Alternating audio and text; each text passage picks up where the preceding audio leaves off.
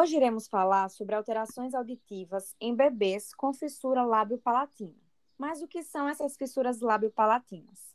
São anomalias congênitas nas quais as duas metades laterais do palato não se fundem. Isso acontece durante o desenvolvimento embrionário entre a quarta e décima segunda semana de gestação. Entre as várias malformações que atingem a face do ser humano, as fissuras labiopalatinas são as mais comuns e ocorrem com prevalência média entre 1 e 2 indivíduos para cada mil nascimentos. No Brasil, essa incidência oscila em torno de 1 para cada 650 nascimentos, o que se aproxima dos dados epidemiológicos em populações brancas de europeus e americanos, que variam respectivamente entre um para cada 500 e um para cada 768 nascimentos.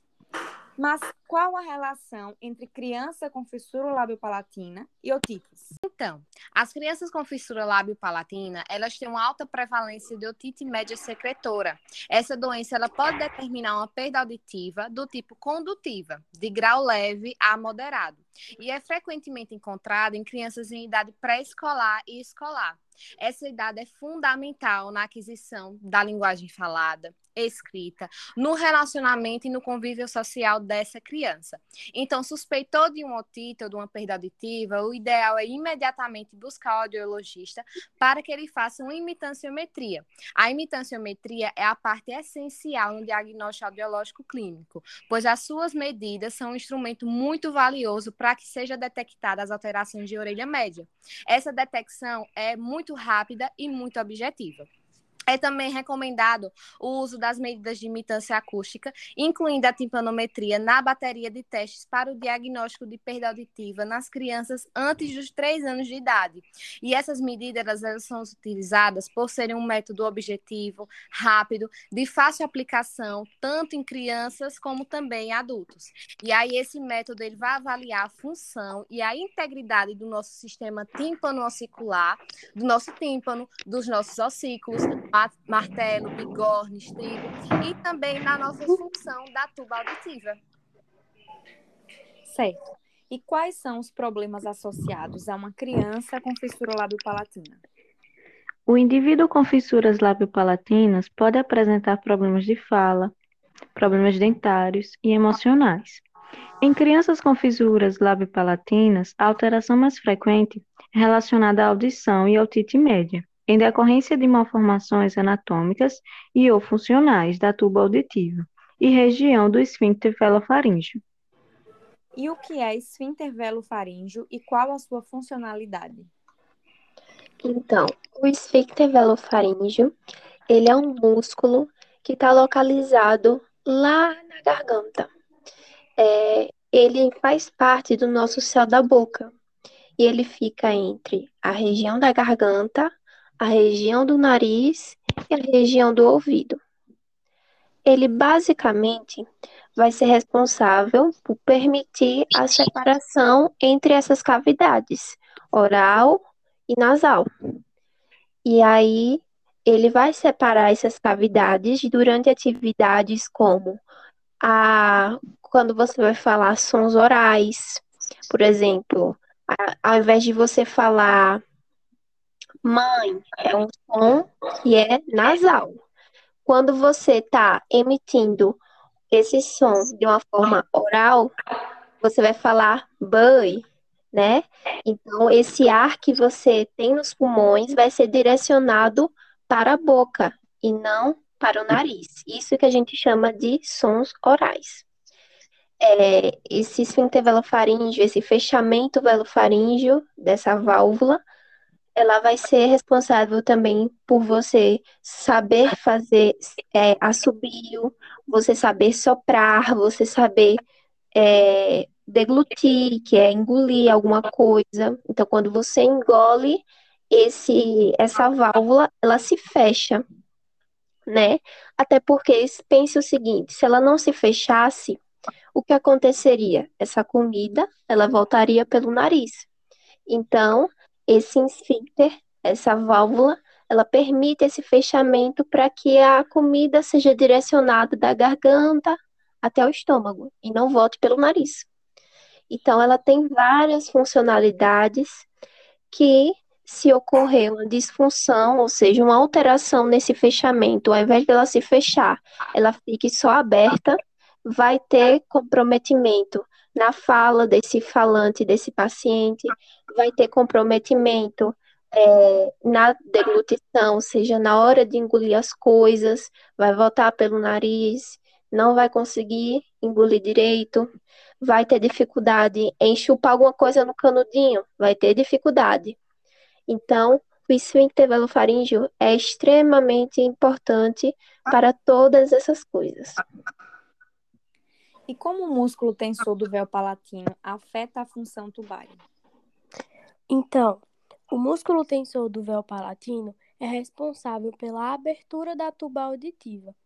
Ele abaixa rapidamente a parte anterior do véu palatino, que é o céu da boca, durante a deglutição, quando você está engolindo. Para que isso ocorra de forma correta, o palato e as estruturas que compõem eles precisam estar em perfeito estado, ou seja, íntegros. Se não ocorrer a ventilação, a obstrução da tuba auditiva pode levar à presença de um líquido na orelha médica, na orelha média, ocasionando otites. E como a audição pode ser afetada? Bom, a audição pode ser afetada já que nas, as fissuras lábio-palatinas vão, vão gerar uma inadequação do céu da boca. Isso interfere no mecanismo de abertura da tuba auditiva, associada à alteração da musculatura do palato.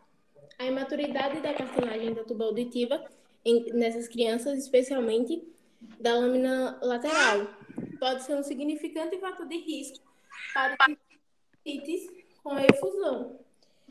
É, em crianças com fissura.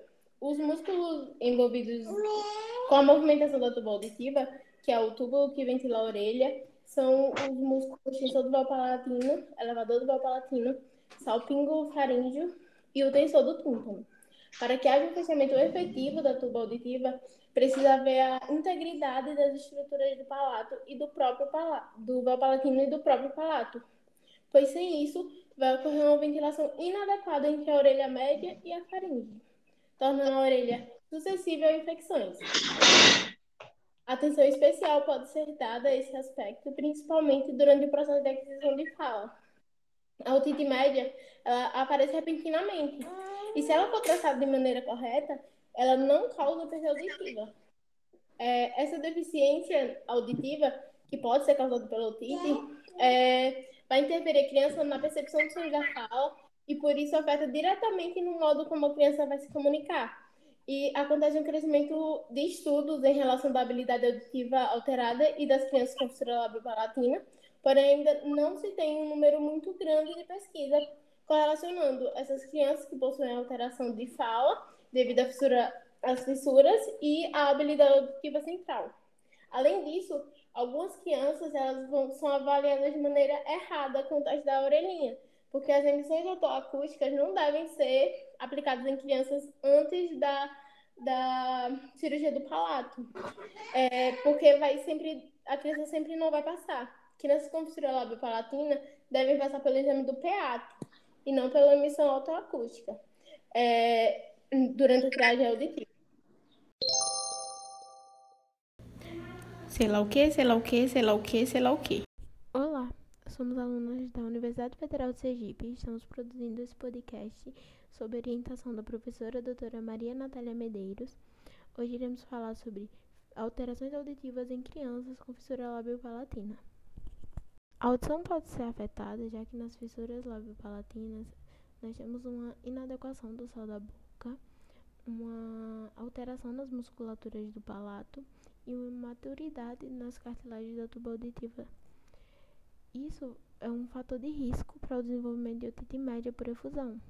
Para que haja o fechamento efetivo da tuba auditiva, que é o tubo que ventila a orelha, a gente precisa que haja uma, uma integridade na estrutura do palato e do véu palatino, que é o céu da boca, até lá ao fundo da úvula. É, sem isso, ocorre uma ventilação inadequada é, entre a orelha média e a faringe, o que torna a orelha suscetível à infecção. A otite média é um dos principais fatores de risco, um principais coisas que causam deficiência auditiva em todas as crianças. E as crianças com fissura palatina têm que ter mais atenção por causa disso, porque a gente não tem um bom fechamento da tuba auditiva, uma boa ventilação da orelha média.